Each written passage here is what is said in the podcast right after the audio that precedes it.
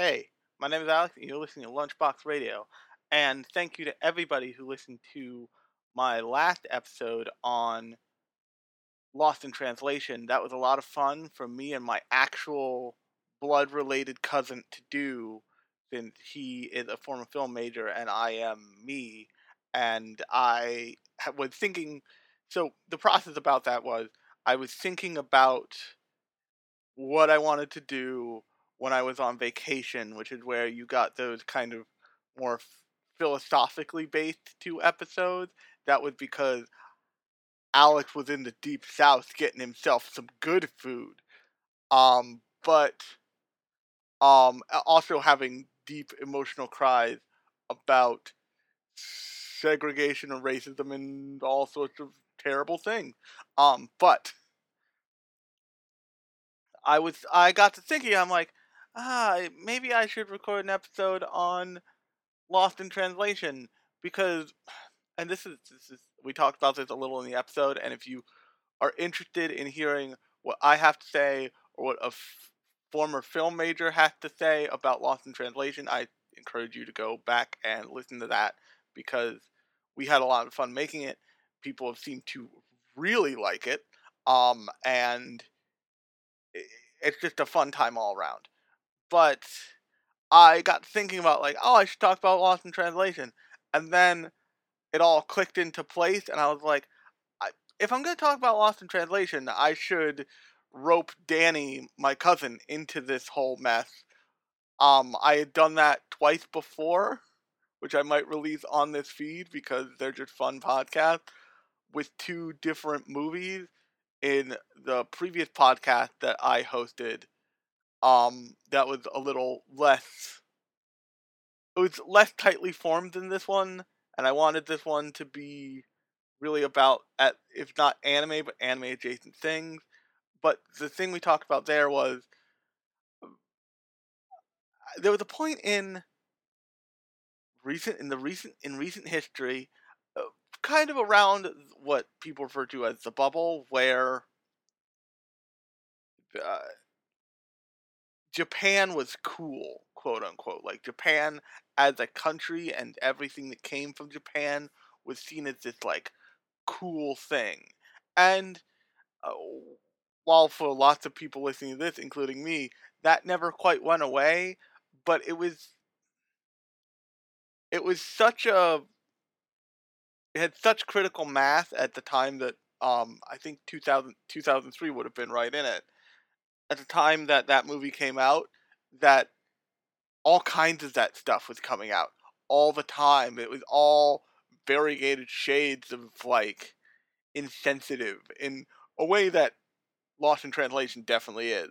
But I just I wanted to specifically talk about that film on this feed because I think it's important to put that stuff out there alongside anime because it all has some even if it's only tangential relationship to each other.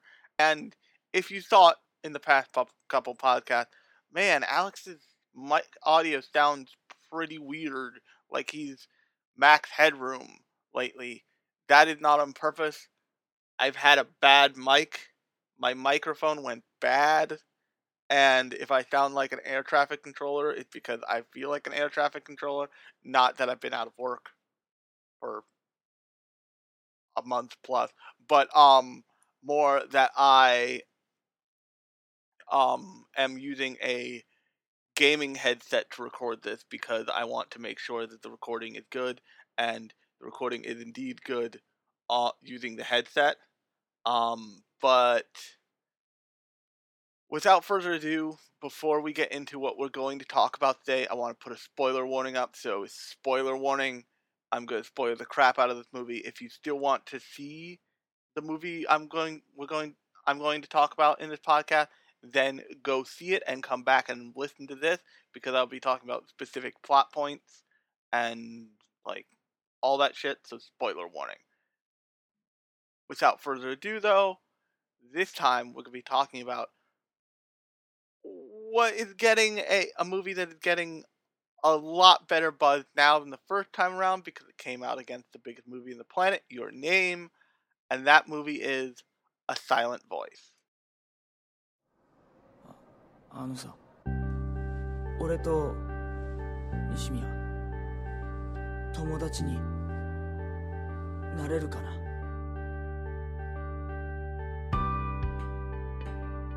友達何それウケる いじめてたやつと友達？今日から新しい仲間が増えるぞ。縄文時代はお前さもっとうまくやらねえとうざがられちゃうんじゃねえの？友達。気持ち悪い！俺最低な人間だから。本当は生きてちゃまずいやつだから。せめてもう西宮を泣かせたくないって思っただけで。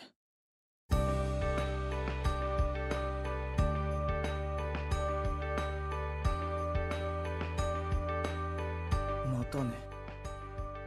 いいのか。今日ポニーテールじゃん。お。変な顔。あお俺行かなきゃ。お。西宮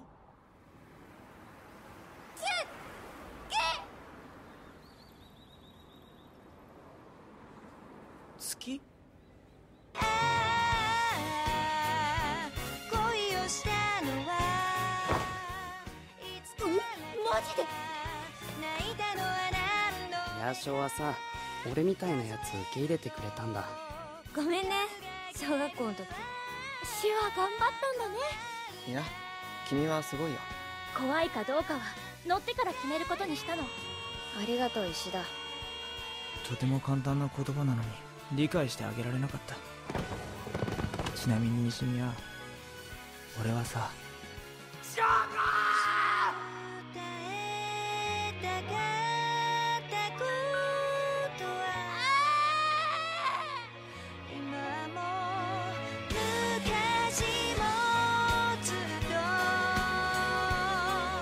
さ西宮君に生きるのを手伝ってほしい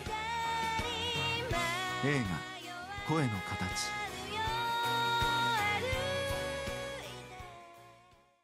For anybody who coming to this podcast new and this is the first time you're listening to it, welcome.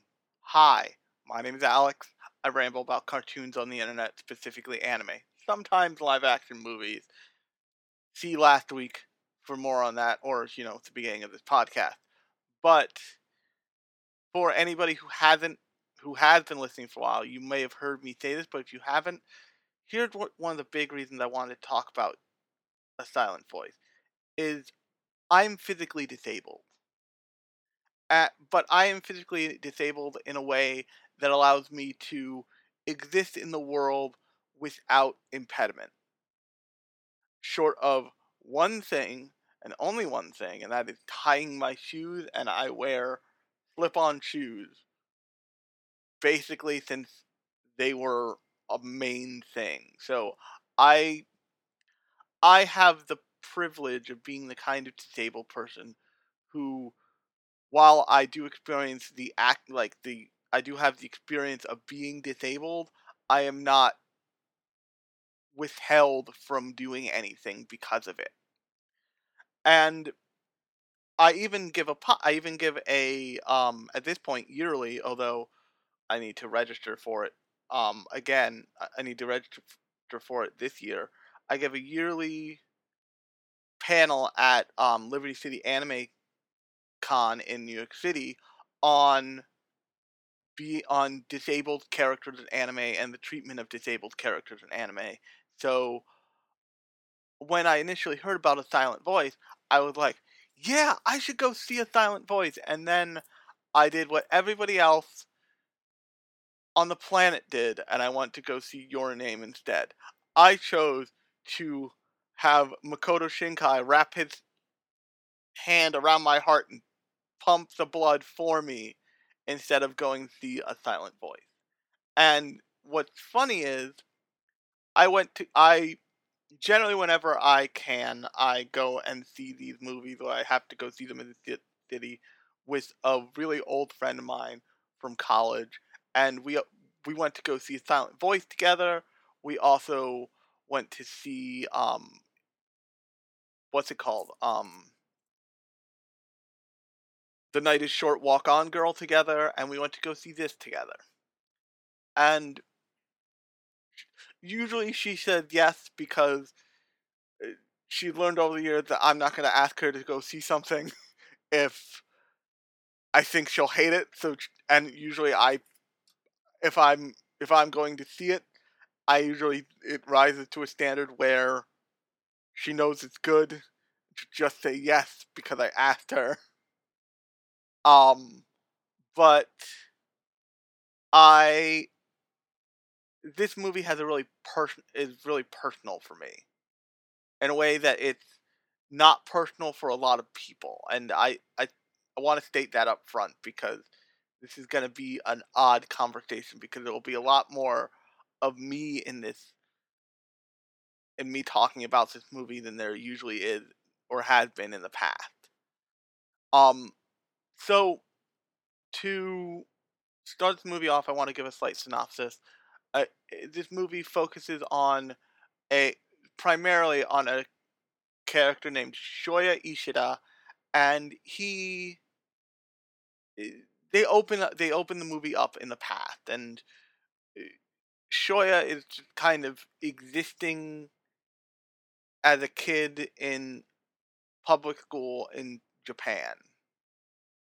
I think in Tokyo, but he's existing as a kid in public school in Japan and eh, he's kind of a shitty kid in sixth grade. And then, and they have all these different setups. Like, there's a kid who, it's like he has these three friends, and then he has this girl who is set up very much to be a love interest. And um her name and i'm to give her name specifically is um Naoka Ueno. And I'm going to give her name because she will be important to my talking about this movie later on down the line. Um and what happens is they get a transfer student and the transfer student is the like the female protagonist of this movie. The the and her name is Shoko Nishim, Nishimiya. And Shoko is unique because she is deaf.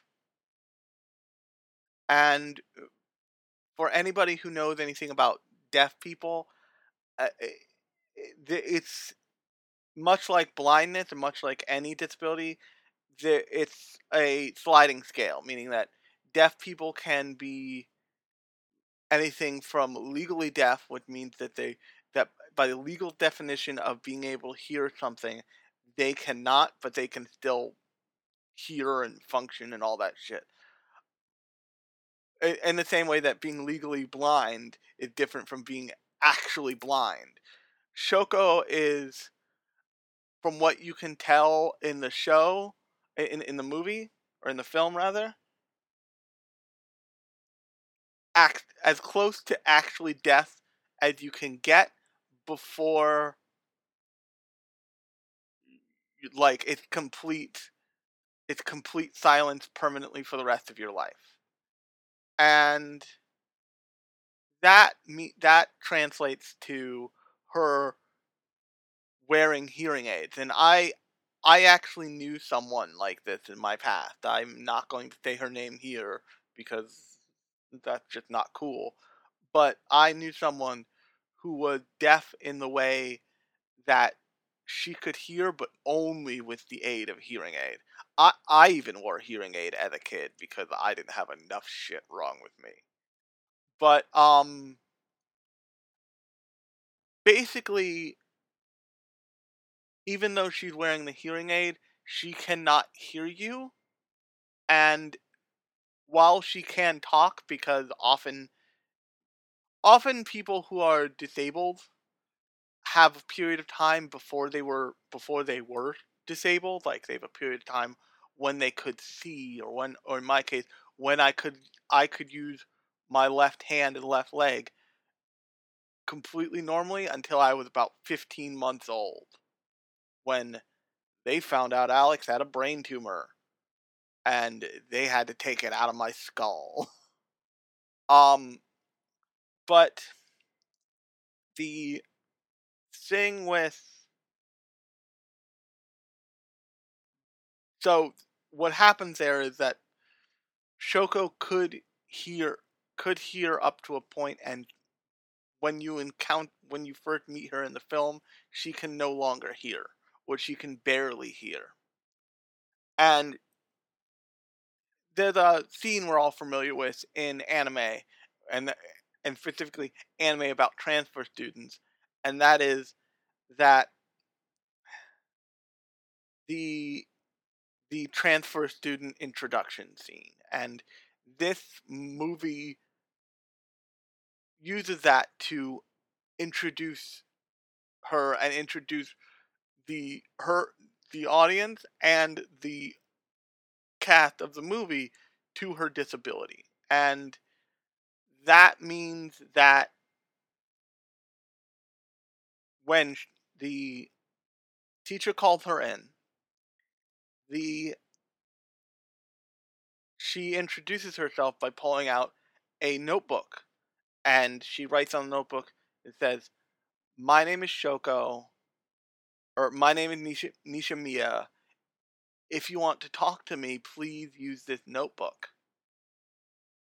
And uh, this cuts all these kids off at the knees basically because they don't like they don't know how to handle it. And it's it, the problem is, that they now it becomes an effort for these kids to ask her like the question of like where are you from? What kind what kind of stuff do you like? All the all the stuff that you see you know that you see kids do in um in anime in not only anime films but in real life. Like when when you were a kid and you met a new kid you were fascinated because it was something new that came out that came into your world from outside that that you hadn't had access to before. I remember we had a um exchange student from Greece in I think 8th grade and everybody was just fascinated by her because we were all like, "Whoa, that that's a whole other country. Wh- what are we gonna do, Bob?" Um, and it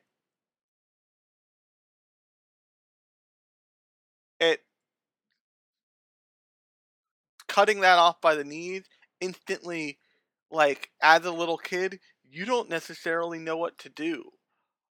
Add that to a little interesting phenomenon that I've always experienced, but most people but most people haven't. And that is when you're a when you're a kid and you're and you have something some serious thing in your life something that is beyond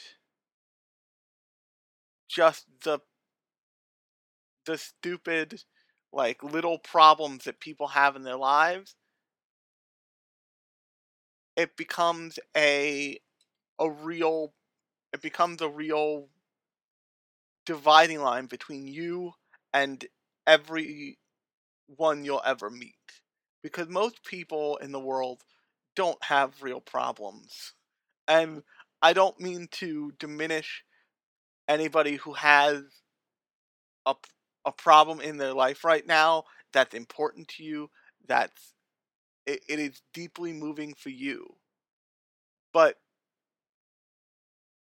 if you step back and it does not and, and it does not and at the end of the day you'll you still get to go home and go to bed it's fine it's fine most most of like the little minutia issues that everybody including me deals with day to day are fine. But what that means is when you encounter an unfixable problem, part of you, part of everybody, freezes a little. And that's because there is something truly uncomfortable in the kind of empathy that someone can have for people who have problems that are real. Like when i when i tell you that i am a brain cancer survivor part of you is like oh that's really cool. That's awesome. I will tell you that is the way i get everybody to clap when i run my panel at liberty city at liberty city anime con but another part of you is like, holy shit, that's a big deal. That's why everybody claps and everybody has this sense of like genuine pride and humanity and empathy for someone who survived brain cancer. But for me, it's just a part of what I've been through. And for me, that thing is normal. And one of the best things about Shoko the character and about this movie is that the Shoko's family, who you do meet eventually, you meet her mother and you meet um uh Yuzu, who is um Shoko's Shoko's I think little sister. And it you get the sense that Shoko has had a world that is wholly has grown up, and you also meet Shoko's father, who. Oh no, you don't meet Shoko's father, but you meet Shoko's mother, who is notably a single mother of two girls. So yeah, there's that. Um, but you also meet. I think they at least they never show her father, but you get anyways my point is you get the sense that they are creating an air of normalcy for shoko that is precisely if this is the way your life is it is normal. And that's that may not seem important but when you are a disabled kid specifically when you are someone who's not just like who's not just a little odd when you are someone who's definably different from definably and physically different from everyone around you it is important that you get to feel normal because if you go through your entire life not feeling normal then it it erects a metaphorical brick wall between you and every other part of life. You you will never get to be you will never get to be normal because you have never been normal. And later on when you grow up, you realize that the world is different by default and you realize that you can exist in that world exactly as you are without a- anyone without being made to feel inferior because you are different and that that's really important and it's really important that Shoko's family demonstrates that as a guiding principle in raising her and you really see that w- once the character has grown up and she's in high school and yes she is extremely different from everyone else but she still has the capacity to be with everyone else and be connected to people because she was told her entire life by her family this is normal this whatever is normal for you is your normal and it's not something that you need to be ashamed of. Interestingly, in the movie. They and I think that this was a choice on by Eleven Arts, the studio by Eleven Arts and even um um Kyoto Animation, the studios that made this the people who made this film. Um Shoya's um Shoya's family that he lives with are his sister and his sister's kid, who you'll know who you notice immediately is black. and then and they kind of use it as a gag more than as a serious thing, but you're led to believe that Shoya's older sister eh, is really married to this guy and has been married to this guy for at least since Shoya was in fourth or fifth grade. And it's just this big black dude who, once again, is used as just like a poignant what the fuck was that gag at first, and then later, like, uh, like, oh no, he's uh, like, big, big black dad is here. And so Shoya has his own, like, defined normalcy in the fact that he doesn't live him and something in something happened to his parents that he lives with his older sister. His older sister is married to someone who is clearly not from Japan and has a kid with them and like he cares for the kid whose name is um Mira and she's just adorable adorable little black girl. Um and Mira oh good god is going to have an interesting universe um because she is going to grow up biracial in a country that calls that has like a specific idea of biracial people um and i also think it's interesting that they have a little biracial girl in this movie when cup noodle just got fucking dragged through the dirt rightfully for by the way i'm also biracial so this is this is also a hot button for me. Um i'm i'm a lot of i'm a lot of i'm a lot of extra things but um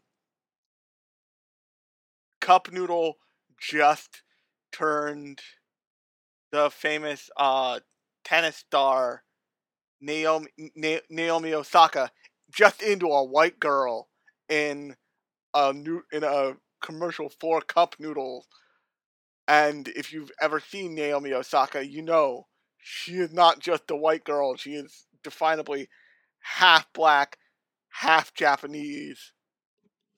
Um, but eh, so it's really interesting that they give um Shoya a specific a, a, a- a similarity to Shoko in the way that they are both from abnormal family settings.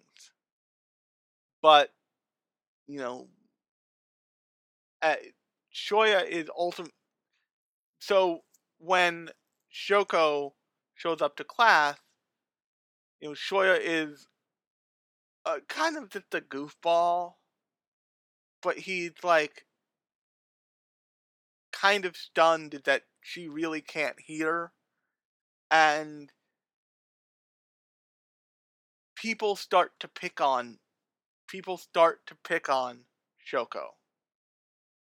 And there's a there's one there's a scene in the early part of the movie where um a character what's her name what's her name oh by the way the uh, the black guy's named Pedro because god damn it they're always named Pedro um a character named Miyoko says like I'll learn sign language because they they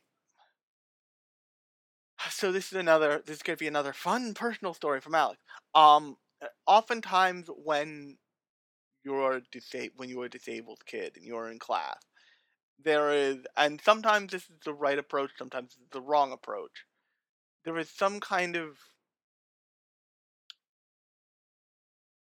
attempt to help your classmates understand your disability and and also help your classmates like be be closer to you. So Shoko is because Shoko is deaf. One of the first steps for you know deaf people is yo go learn sign language, and Shoko uh, had learned sign language since she was a ki- had known sign language since she was a kid. And they bring in a sign language teacher to the class at some point. Oh, but before that, we need to get to the most important and terrifying part of this film, and that is the fact that in America, we have a law called the ADA, or Americans with Disability Act. And it is it undergirds a lot of what you see in the world. It is why we have disabled parking spaces. It is why every building you see has some kind of wheelchair access. It is why all kinds of things happen in American life. Lots of them municipal and structural, um, but they don't they don't have that in every other country in the world. If you go to Europe, uh, they have similar things, but they're not as they're not as extreme or as kind of grand as the ADA in lots of cases. So in Europe, you don't see wheelchair access ramps everywhere, um, but there are there like there are people to help disabled people and all that stuff. At least if this movie posits correctly, this deaf this deaf sixth sixth grader did not have anybody to help her in class when she couldn't hear the teacher talking. and if you've ever struggled in school, imagine what it would be like if you were struggling because you could not hear the words coming out of your teacher's mouth as they were teaching the class. That is terrifying. And uh, it that scene like shook me in a way in this movie, shook me in a way that is just not most things don't shake me because I usually like I don't have a connection that's that personal to movies oftentimes. I mean, it's not it's not entirely uncommon that I have a personal connection to a movie. Believe me, I run a podcast about anime on the internet. I have lots of connections to lots of films and lots of cartoons and lots of mov- and lots of TV shows. But that was like, oh shit, this poor girl, that's fucked up. And eh, it's it's made all worse by the fact that she's getting like she's getting teased in the way that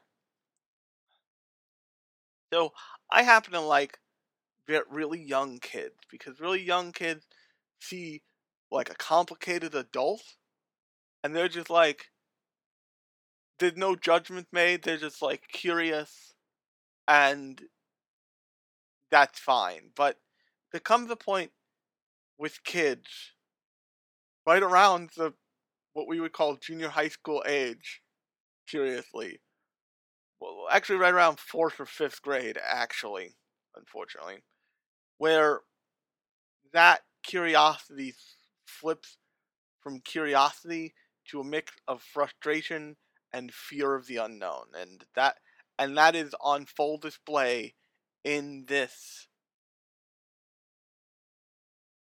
in this show. Um, if you want a great another great example of it, go watch the first episode of My Hero Academia, like the very first episode of the first season, because uh, it sounds weird, But Yo Midoriya is a disabled kid at the beginning of that show because he exists as a normal human in a world of people who have superpowers which makes him not only a minority but un but incapable of doing things that lots of other people can do because they have superpowers. Um but the the result is that kids tease kids they don't understand and they they see them as losers and weak and a whole bunch of other things and the first part of a silent voice is devoted to that feeling among those kids and it but what happens is is, like there's some like you can always expect kids to fuck with other kids like it's just a thing that's gonna happen it's it's not it's ne- you will never erase bullying completely but there becomes a point where bullying shifts from being just a thing that happened to being truly malicious. And that's laid out plainly and clearly in this movie most egregiously by first the kids start taking Shoko's notebook and they start well they, they, they- for actually that, that's in the wrong order. I want to be really specific about this because an, there are important scenes here for the rest of the movie. Um, first, the kids just start poking her and prodding her, and Shoya kind of leads the way on this. He he the the big notable thing he does is he rolls up like his workbook, his like classroom workbook, and he screams through it into Shoko's ear, and it like startles her because it's loud. You realize it's loud enough for even her to hear, which means it is probably ear piercingly loud. And it like, and she's like fucked up by that. She's like, oh, because once again, when you're that deaf, you can't. You hearing something is not that common. So, like, the act of it happening, it's just like, oh, it's really startling. Um, but it continues from there. Eventually, him and him and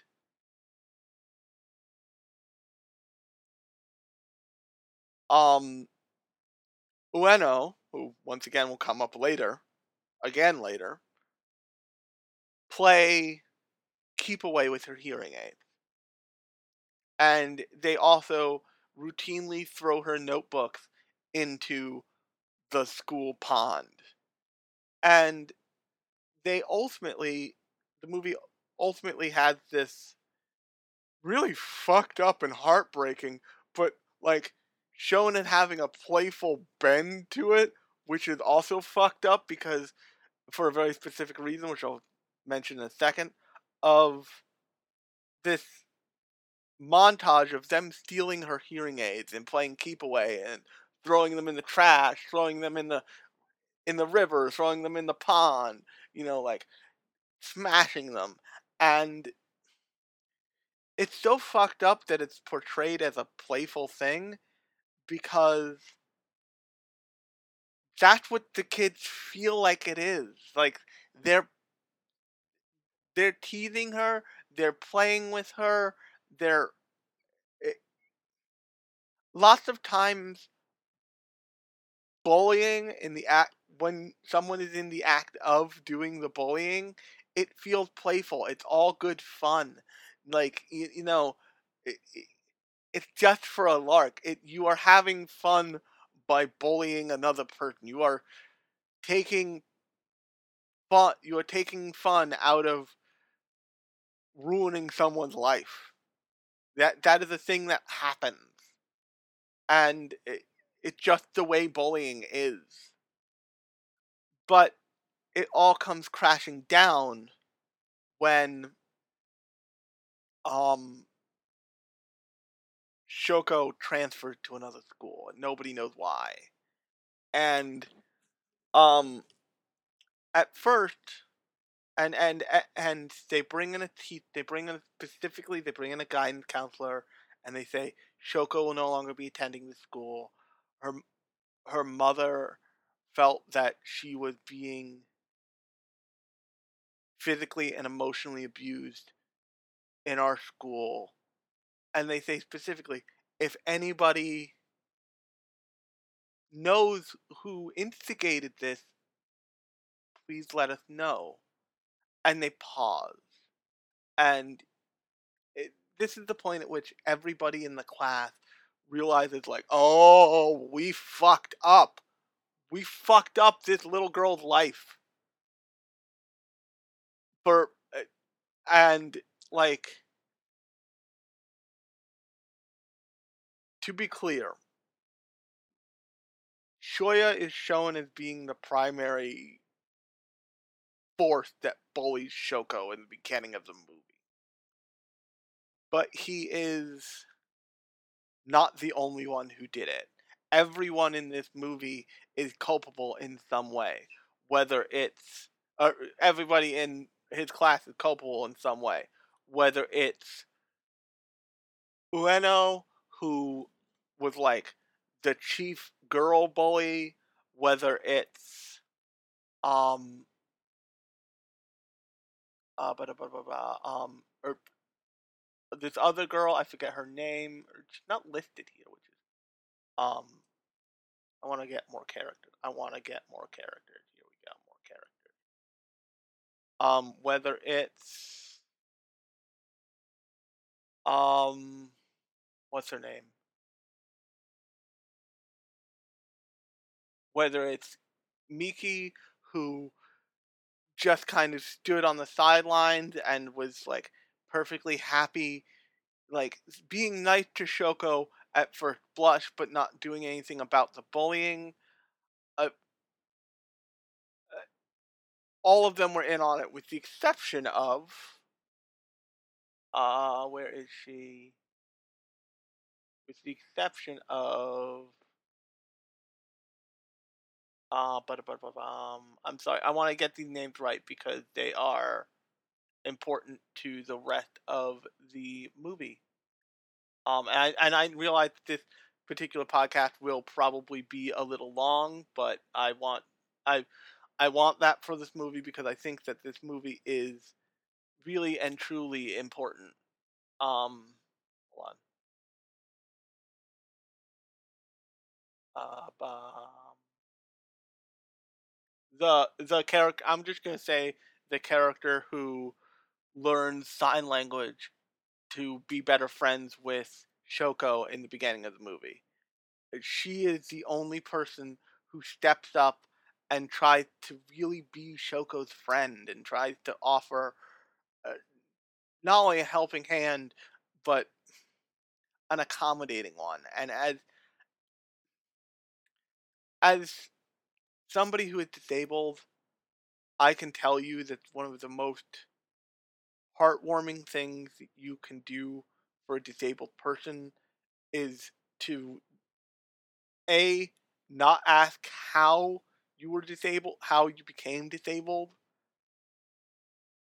but also to like accept and understand that that is that person's normal and do everything you can to be able to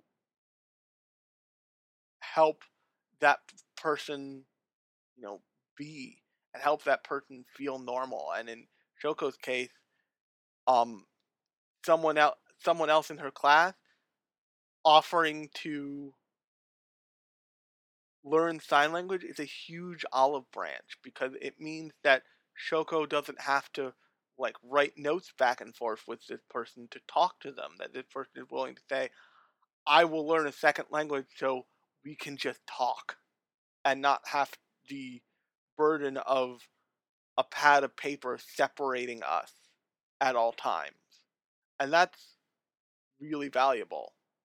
Um, my the actually one of the funniest stories I will tell. Um, I'm gonna tell right now is that the person I want to go see this movie with I've known for over a decade, significantly over a decade since I was in college when I was 19 and um she she's actually Japanese and many, many for many many years she has we've gone to dinner on my birthday and one year we went to a really really really expensive steakhouse. And the entire time actually on most weekends we've been to expensive steakhouses now that i think about it and every time she's done this she takes my food from me and cuts it for me because i like a moron or just it wasn't possible to have something cut up or even if I say I want something my food cut like cut before it gets here, they can't always people don't always do that correctly. So she and she does this for more than just steak, but steak is the way I can demonstrate it the best. She compensates for the fact that I can't do something. But the other thing is she doesn't even fucking ask. she just like it's seamless. It's weird, and it's it's something about her that I've always noticed, and something about her that I will always appreciate. But at the same time, like it's a demonstration of friendship and caring in the physical world and appreciation and understanding in the physical world it's a little mind blowing if you like back up away from it. And I should also mention we have never be- we are now and have never been romantically involved. We have been like we've had a I would call it almost brother sister like relationship in a lot of ways and that materializes lots of times in behaviors that make us seem like an old weird married couple, which is hilarious. And if she hears this, she's gonna murder me. But whatever. Um, but so everyone except for the character who learned sign language is culpable in this. But because Shoya is like the most culpable, and he is the one who is noticed, who people notice instigating the most. The teacher, like, straight up says, because even the teacher feels like shit because this this girl who is just trying to like get through school was like physically and emotionally abused like under his tutelage is now like has now run had to remove herself from the situation, she eh, he's just like he's like Shoya, we know it was you, and he totally fucking lights him up in front of the entire class, and then Ueno like shoots him in the back, both like spatially in the movie and like metaphorically. And he is he is scapegoated for his actions, yes, but for kind of the entire class's actions because yes, he bullied Shoko, and that is wrong. But the whole class got in on it. You know, his friends. It's notable that his friends never once, that his friends at this point in the movie never once said like, "Hey man, chill the fuck out. She's not okay." And that that's important because, you know, good people do not get to sit on the sidelines of this shit. At any point at any point in history, if you think you're a good person, you sit on the sidelines while you watch someone get bullied, you don't get a pass. It's not a thing you get to just sit out. Because if someone if someone is being bullied, if you see someone being physically or emotionally bullied and you don't do something about it, you're part of it. And it, but the difference is that Shoya was scapegoated and Shoya was and the result of that is Shoya's shitty blonde friend who I forget his name, but he's he's only important in the movie so far as he is the kind of flashpoint for the for the whole um for, for the conceit of Shoya's character in the future along with the fact that Shoya's sister takes all this money she saved up and goes to um uh Shoko's mother and give Shoko's mother the money for the hearing aids. Like that all that money for the hearing aids that Shoya is now burdened on the fact that he trashed. Burned with the fact that he trashed. And uh, Shoko's mother, um, Yaeko, is like fucking devastated. She's fucking devastated and she's furious. And like if if they're the mom of the year for 2016 in anime, it should be it should be Yaeko because she is so fiercely protective of her ch- of her child um that like she fucking she lays some motherfuckers out in this movie.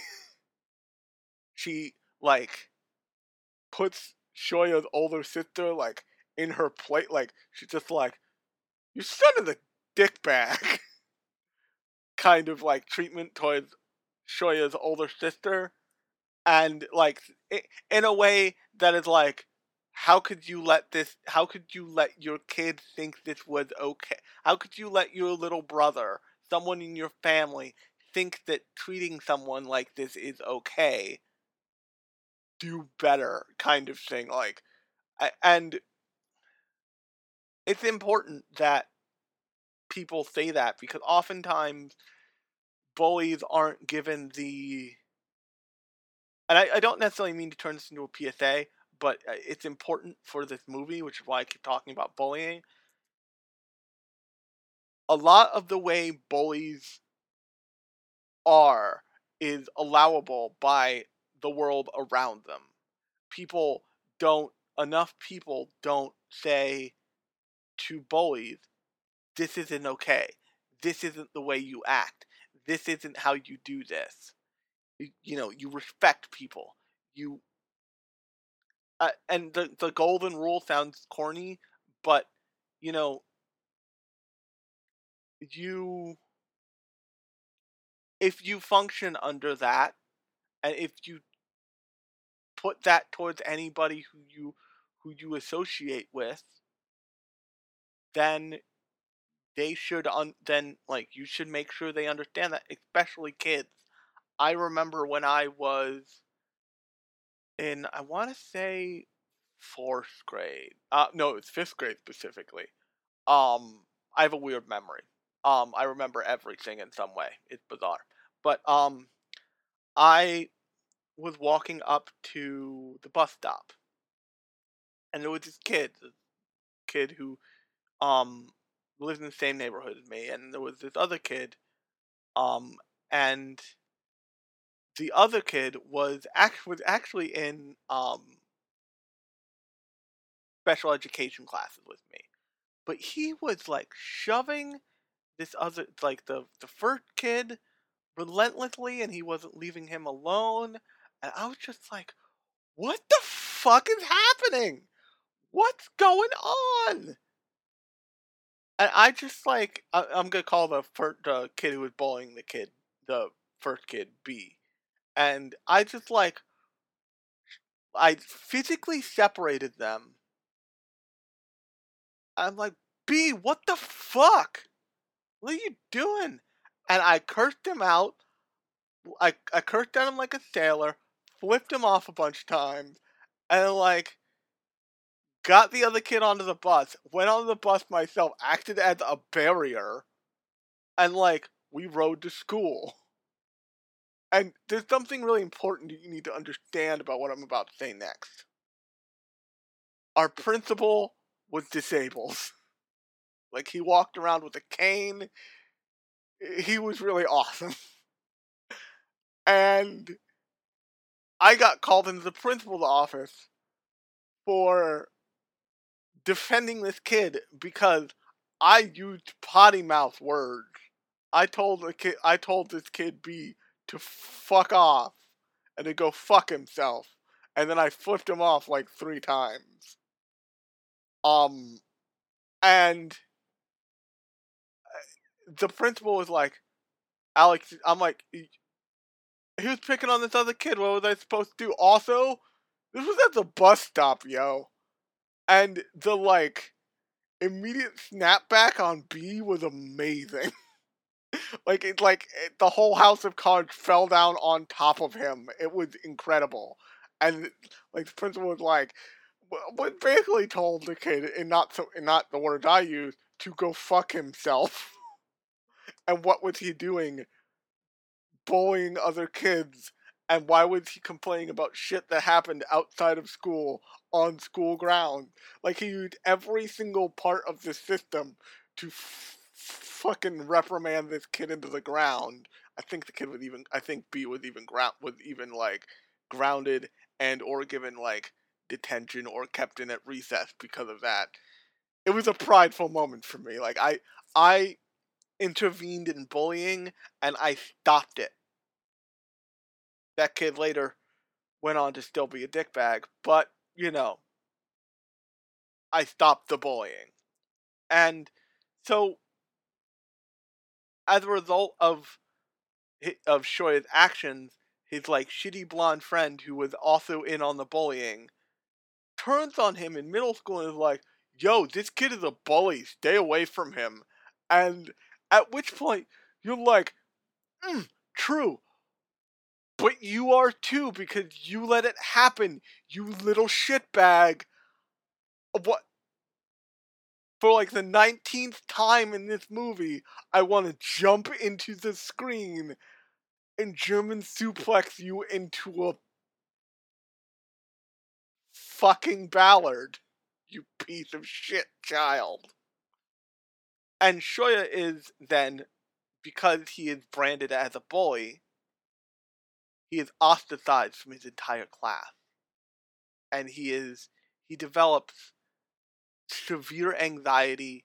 He develops the inability to look anybody outside of his family in the eyes.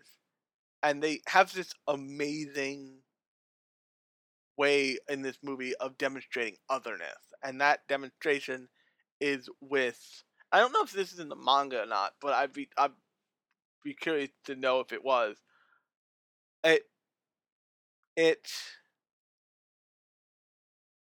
they put these like wiggly X's over everybody's um faces.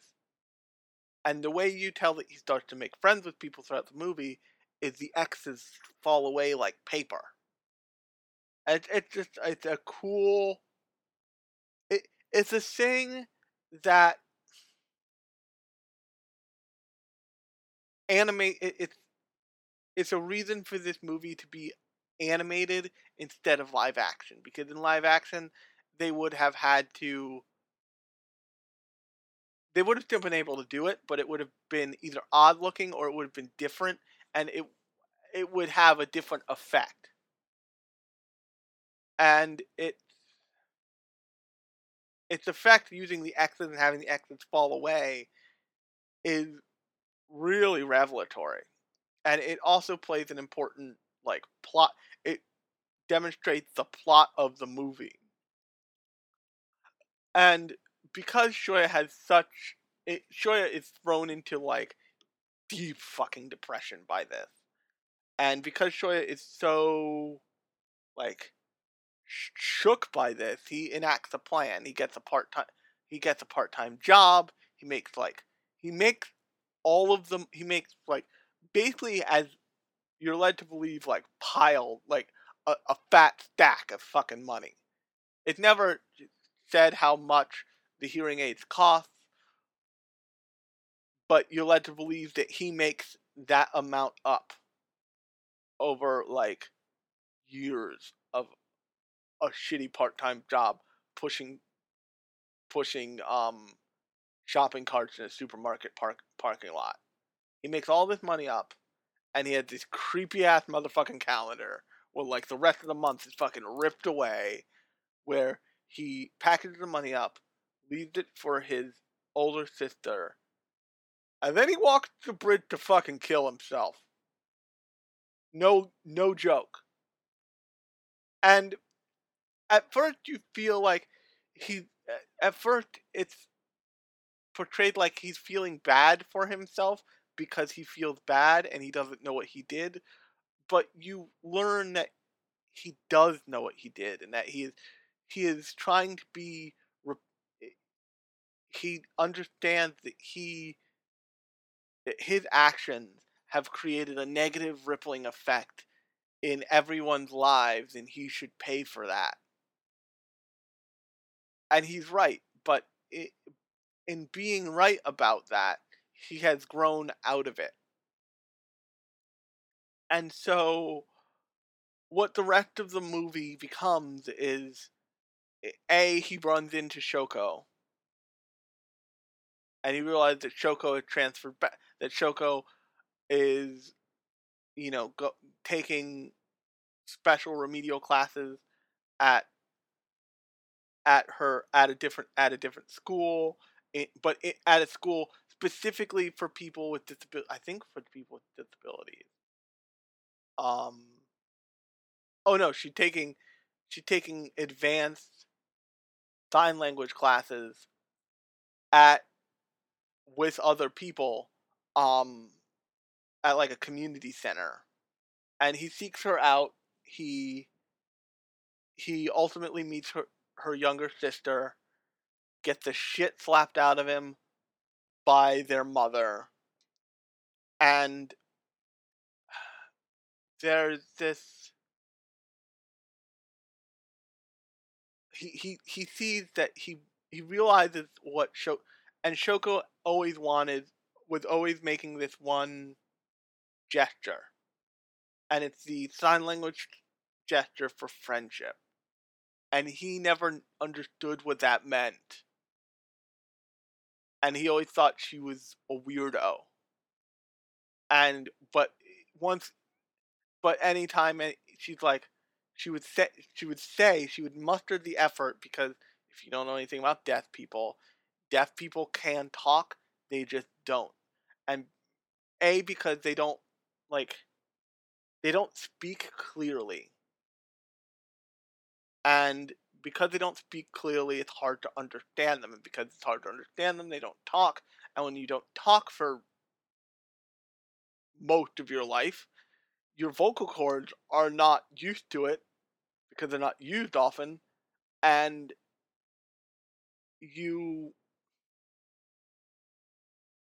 it's it takes a lot of effort for you to speak to someone when you're deaf because you have to concentrate on what you hope is the right word on what you and like concentrate to do the act of talking. And also you have a lot of hangups about how your voice probably sounds. And so when she says friend and they have a really they have a really great um demonstration of what she sounds like in the um in the VO for this for this film. If you want another great if you want actually another hilariously great deaf character, like best deaf character until a silent voice came out, um, you can go watch, and it's really the only reason to go watch this. Um, Nicolas in Gangsta, he is off. He is like an adult who's a badass who's fucking also deaf, but he the way they have him speak is also the way you would hear a deaf guy speak. Like he he he talks, but not, but only when he has to, or only when he feels he has to or really wants to. Um, but he, so she, and that's important for a little later, but they kind of he realizes that she was just looking for a friend and he does his and he does not only his best but his like he gives 110% he learns he learns sign language. He seeks her out which is i can't stress enough that if you know somebody who's disabled and you want to be friends with them and you and it seems difficult at first it's because lots of disabled people myself included have really strong attachments to the people they know and they their friendships are important to them in a way that is true that can be true of other people but to us all of our friends are like family because we are so separate from from from other people that for people to recognize us and to want to be friends with us is ama- is amazing on all kinds of levels. I I haven't my other my other friend who I also went to college with is really good friends with me and we've been friends for we've been friends for longer than I'm friends with the girl from Japan. I have a lot of female friends. Um and she goes, You and Kie are weird. Or you and your friend oops, I might bleep that out. You and your friend you and Kay, I'm gonna call her. You and K are real weird. Because you're way too close for not being for not being romantically involved. And it, it I'm like, yeah, but look at how many friends I have. It's basically you and her. And I'm equally as close to you. Except for a few, like, arbitrary barriers that we've all set up with each other. So, like, a line doesn't get crossed that can't be crossed back over. And and those are really arbitrary and fall away at the drop of a hat if necessary. And it so uh, what I'm trying to say here is if you are if you have any kind of even friendship interest in somebody with a disability, make make that effort to reach out, make that effort to continuously reach out because that's what Shoya does in the second part of the movie, in the main part of the film. And it means that they get to become friends and they get to become real friends. And they become close in a way that is diff- eh, that would that is difficult to see from the outside. And ultimately, that drives Shoko to love Shoya. And you realize that later on the film that Shoko, particularly after Shoko gets heartbreaking news that her hearing aids are that only one of her hearing aids is helping her anymore that she has got that she her her deafness had declined you're led to believe again. Um and oh and by the way i want to bring this up because i think it's really important. I know this is a really long podcast but what the fuck ever. Uh, this is important to me and i hope you enjoy it but this is important to me. Um they point they make a point of showing you her hearing aids when she's a kid because they like straight up take them out of her ears And the hearing aids when she's a kid, while expensive, they're like fifteen hundred dollars a fucking piece.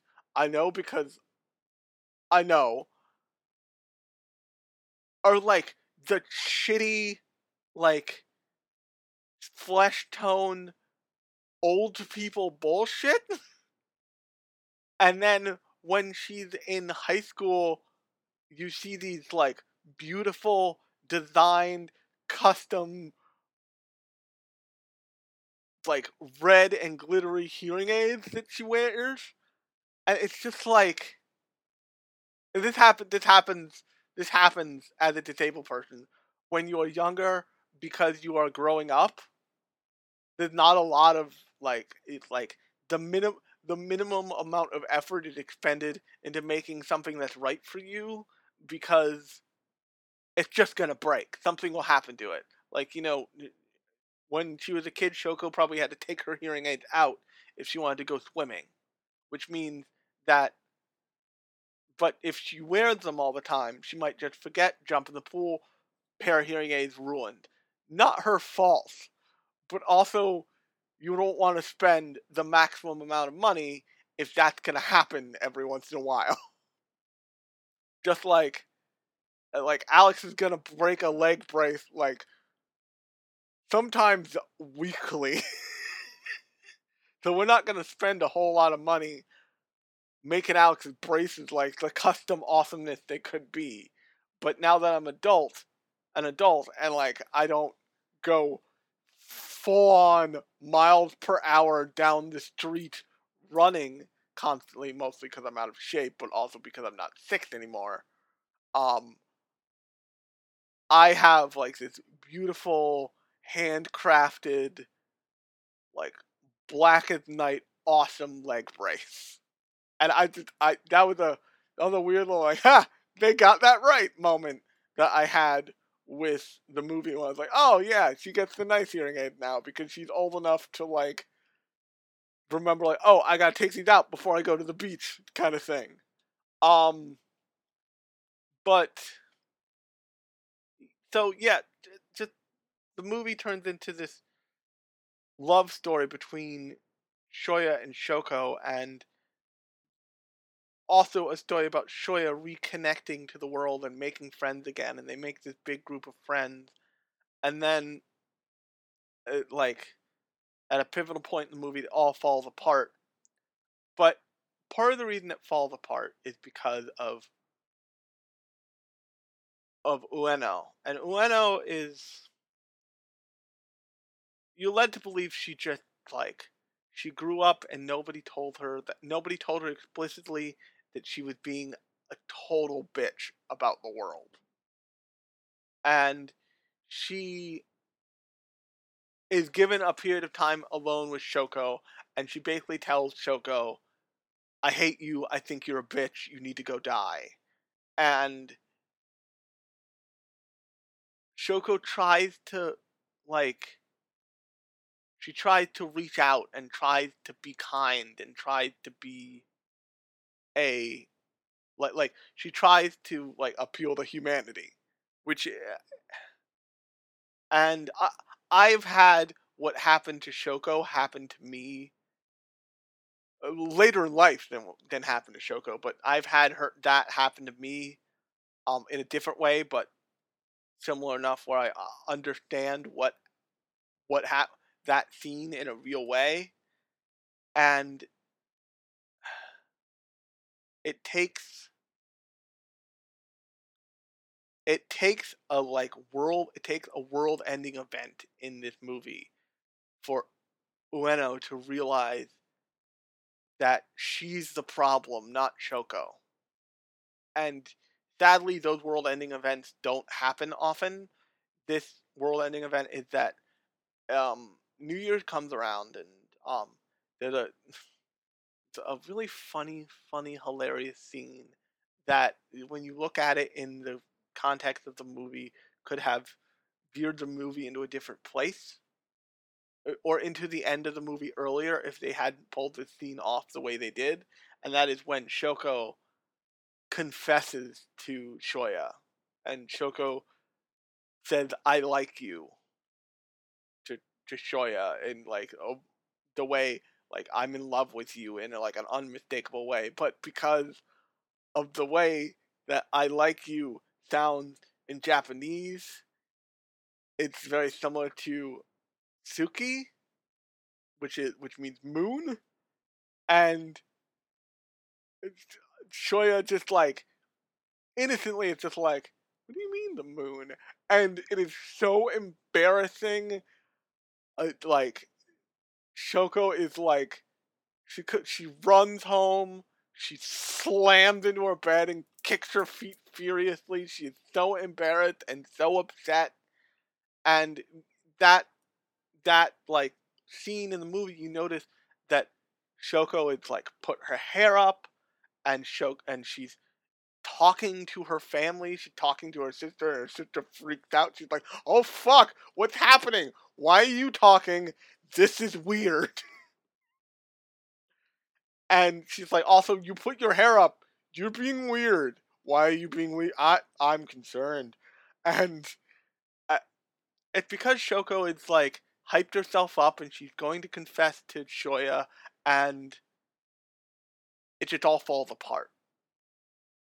And the thing that could have been prevented in this movie is Shoko and Shoya and uh, Yuzu and their, and Shoya and Yuzu's mother all go to um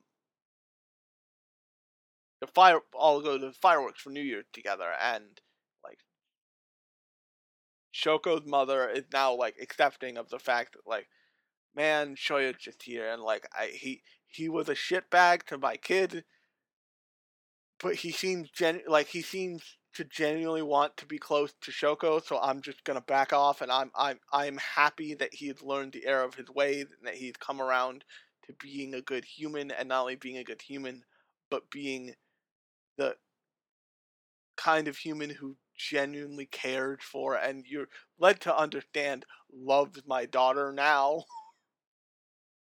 And she just accepts it, so she's fine. She's no longer like like on citing this guy every time, which is literally what happens. Like when she sees him when he's in a when like in the movie proper after the opening part, she's just like bish smacks him, and it, he's just like, oh fuck, I deserve that, I guess. Fuck, I really deserve that. I forgot. Wow, I deserve that. But um, Shoko leaves, and she's like, I- "I'm not feeling really well. I'm going home." And Shoya recognizes a distance in her, and so he goes home, and they have this weird conversation about like she's 18 already and a it's the first time they put an age on these characters and like you're like oh, okay. They're, they're 18 i get it. And you think that and but that also sets up in your like anime brain like oh there's gonna be like a weird like romantic scene. I thought they were gonna straight up like have some sort of sex scene. Um i was prepared for that because this movie like this movie makes that not makes it not an abnormal possibility and not just me being a total pervo, but it makes it not an abnormal possibility that, that could have been where they were going. But the way they were going was Shoko was going to kill herself. She was going to jump off her balcony and fucking kill herself. And but Shoya gets there in time. He catches her at in like the last moment. He's holding on to her, struggles her up, and then he falls off the balcony and goes into a coma. And Shoko is fucking devastated. I'm, I, because the guy she likes, the guy who's like the guy, the person who acted as her light in the world as the person who gave her the ability who who yes the the person who at every point somehow guided within her life the person who she'd always wanted to be close to but never could be and then was saved stopped her from dying and then but because of that he put himself into a coma.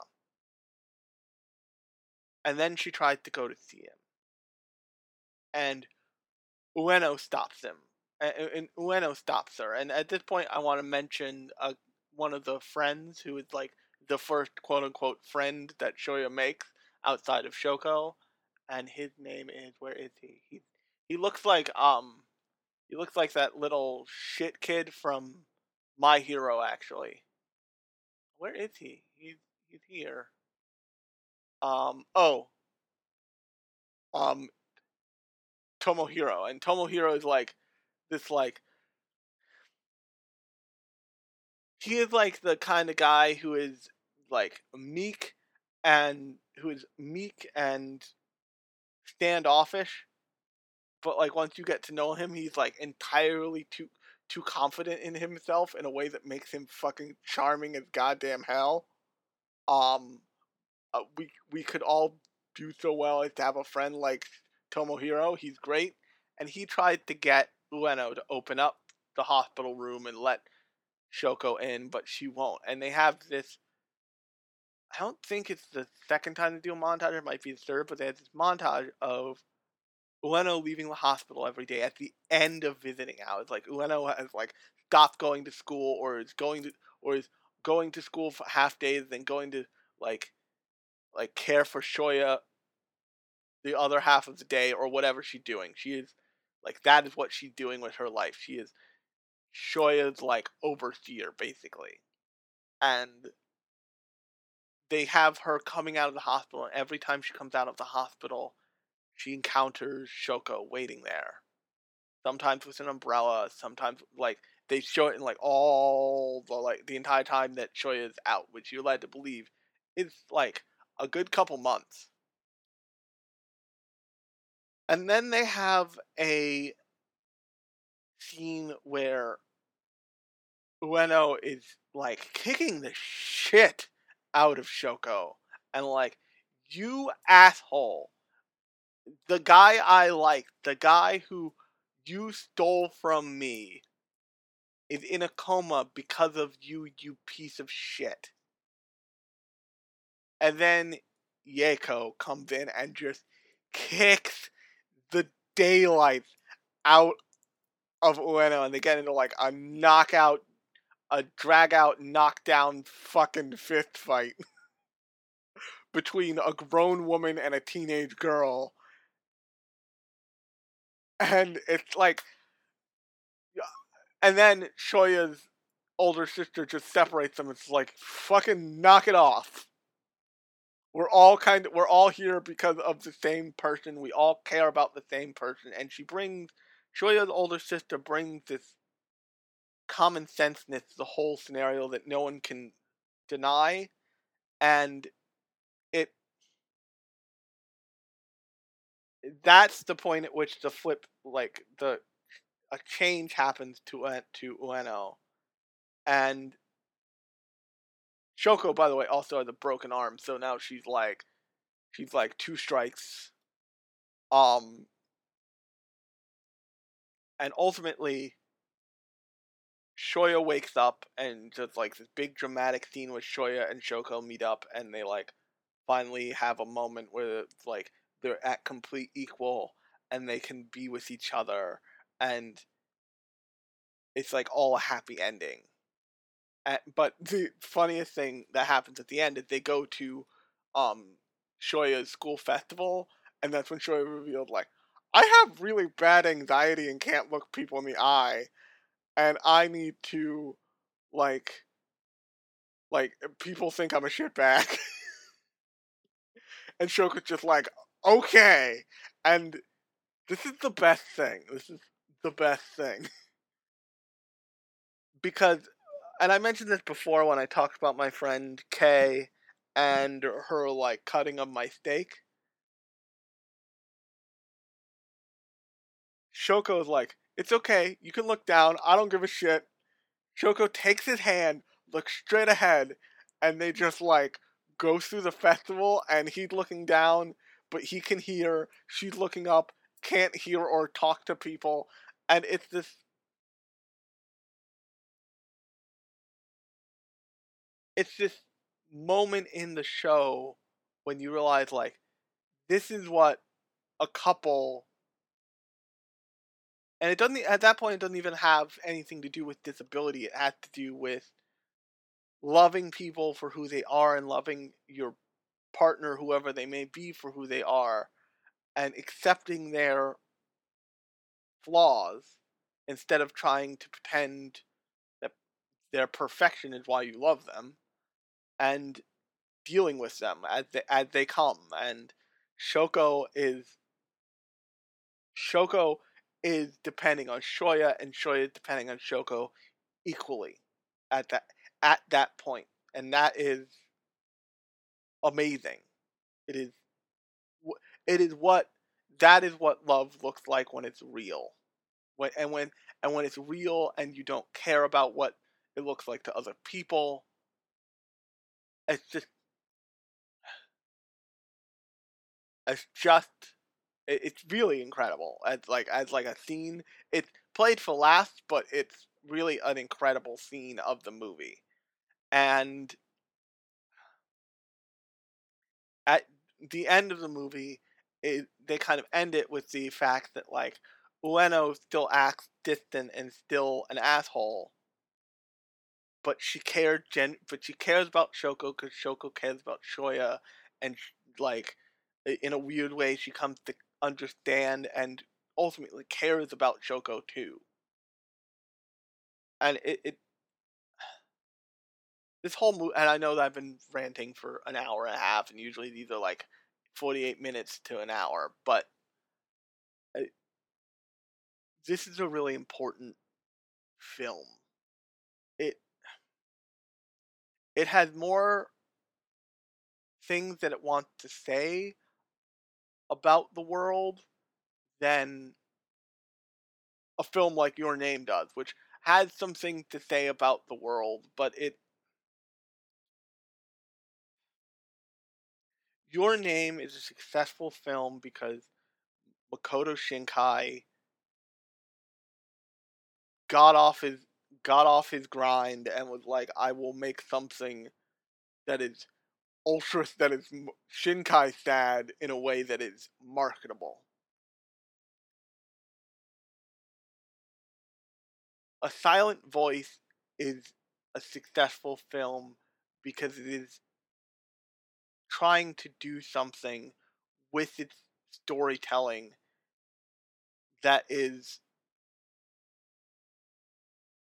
I think profound. It is trying to tell is trying to tell a story about characters with flaws and characters with and and characters with real disabilities that are existing in the real world as it is and it's trying to show the what real human kindness and what real human love for people who are truly different is and it's trying to show all the different um like variants of it and to end this i want to talk about a character who i haven't talked about much and that is miki and miki is uh is this like blonde pig is this like you like to believe blonde, pigtailed girl who wears glasses all the time. And there's a point in the movie at which she comes in and her hair is let down, she's wearing contacts, and eh, like she had drawn differently. She, she like because of the way they draw her, it like she's a total knockout of a girl, and like all the girls in class like, wow, you look so great with your hair down, and she she plays it off like, yeah, like I didn't, I just didn't have time to do it this morning. It's really because I'm lazy. Blah blah blah blah blah blah. But you know, she never puts her hair back up. She never put, she never goes back to that look. And uh, there's a point at which Shoya makes this conscious decision to like shit all over everybody because he think because um uh, Sho- um Shoko's little sister gives her his gives her her camera and says, you know, take pictures of the fer- of the Ferris wheel when you're up there with Ueno, which is where Ueno says, "You're you're bitch, I hate you," to Shoko, and the way that you're shown this is, um, use is Yuru or Yuzu rather takes puts the camera in video mode and gives it to Shoko so they can like see what the fuck happened up there. And Shoya like gets very very like as part of that and as part of other other parts of the movie the whole the whole friend group start like breaks up and it is Shoya specifically who decides I'm going to break all of this up. I like I'm done. He remained friends with Shoko and um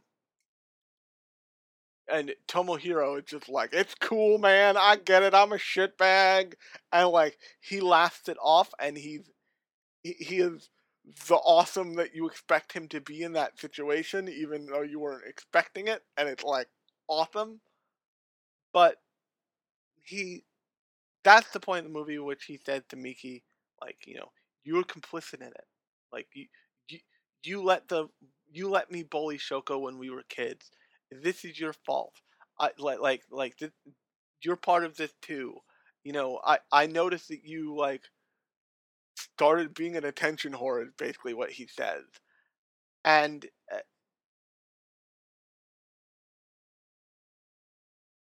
uh, that that flaw is never back. Ne- they never backpedal on that flaw from Miki. They just let they just let everyone understand that's who she is, and they under they let everyone understand that's who all these that all these characters are. They presented. They give them a full, fleshed out thing,